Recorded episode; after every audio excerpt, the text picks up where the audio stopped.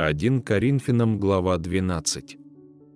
«Не хочу оставить вас, братья, в неведении и о дарах духовных. Знаете, что когда вы были язычниками, то ходили к безгласным идолам, так, как бы вели вас.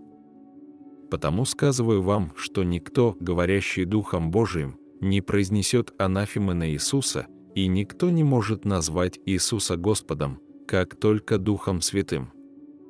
Дары различны, но Дух один и тот же, и служения различны, а Господь один и тот же, и действия различны, а Бог один и тот же, производящий все во всех.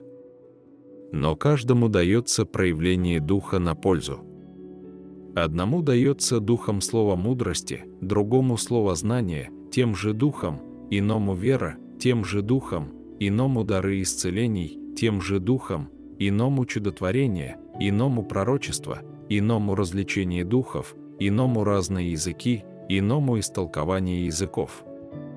Все же сие производит один и тот же Дух, разделяя каждому особо, как ему угодно. Ибо как тело одно, но имеет многие члены, и все члены одного тела, хотя их и много, составляют одно тело, так и Христос. Ибо все мы одним духом крестились в одно тело, иудеи или илины, рабы или свободные, и все напоены одним духом. Тело же не из одного члена, но из многих. Если нога скажет «я не принадлежу к телу, потому что я не рука», то неужели она потому не принадлежит к телу? И если ухо скажет «я не принадлежу к телу, потому что я не глаз», то неужели оно потому не принадлежит к телу? Если все тело глаз, то где слух? Если все слух, то где обоняние? Но Бог расположил члены, каждый в составе тела, как ему было угодно. А если бы все были один член, то где было бы тело? Но теперь членов много, а тело одно.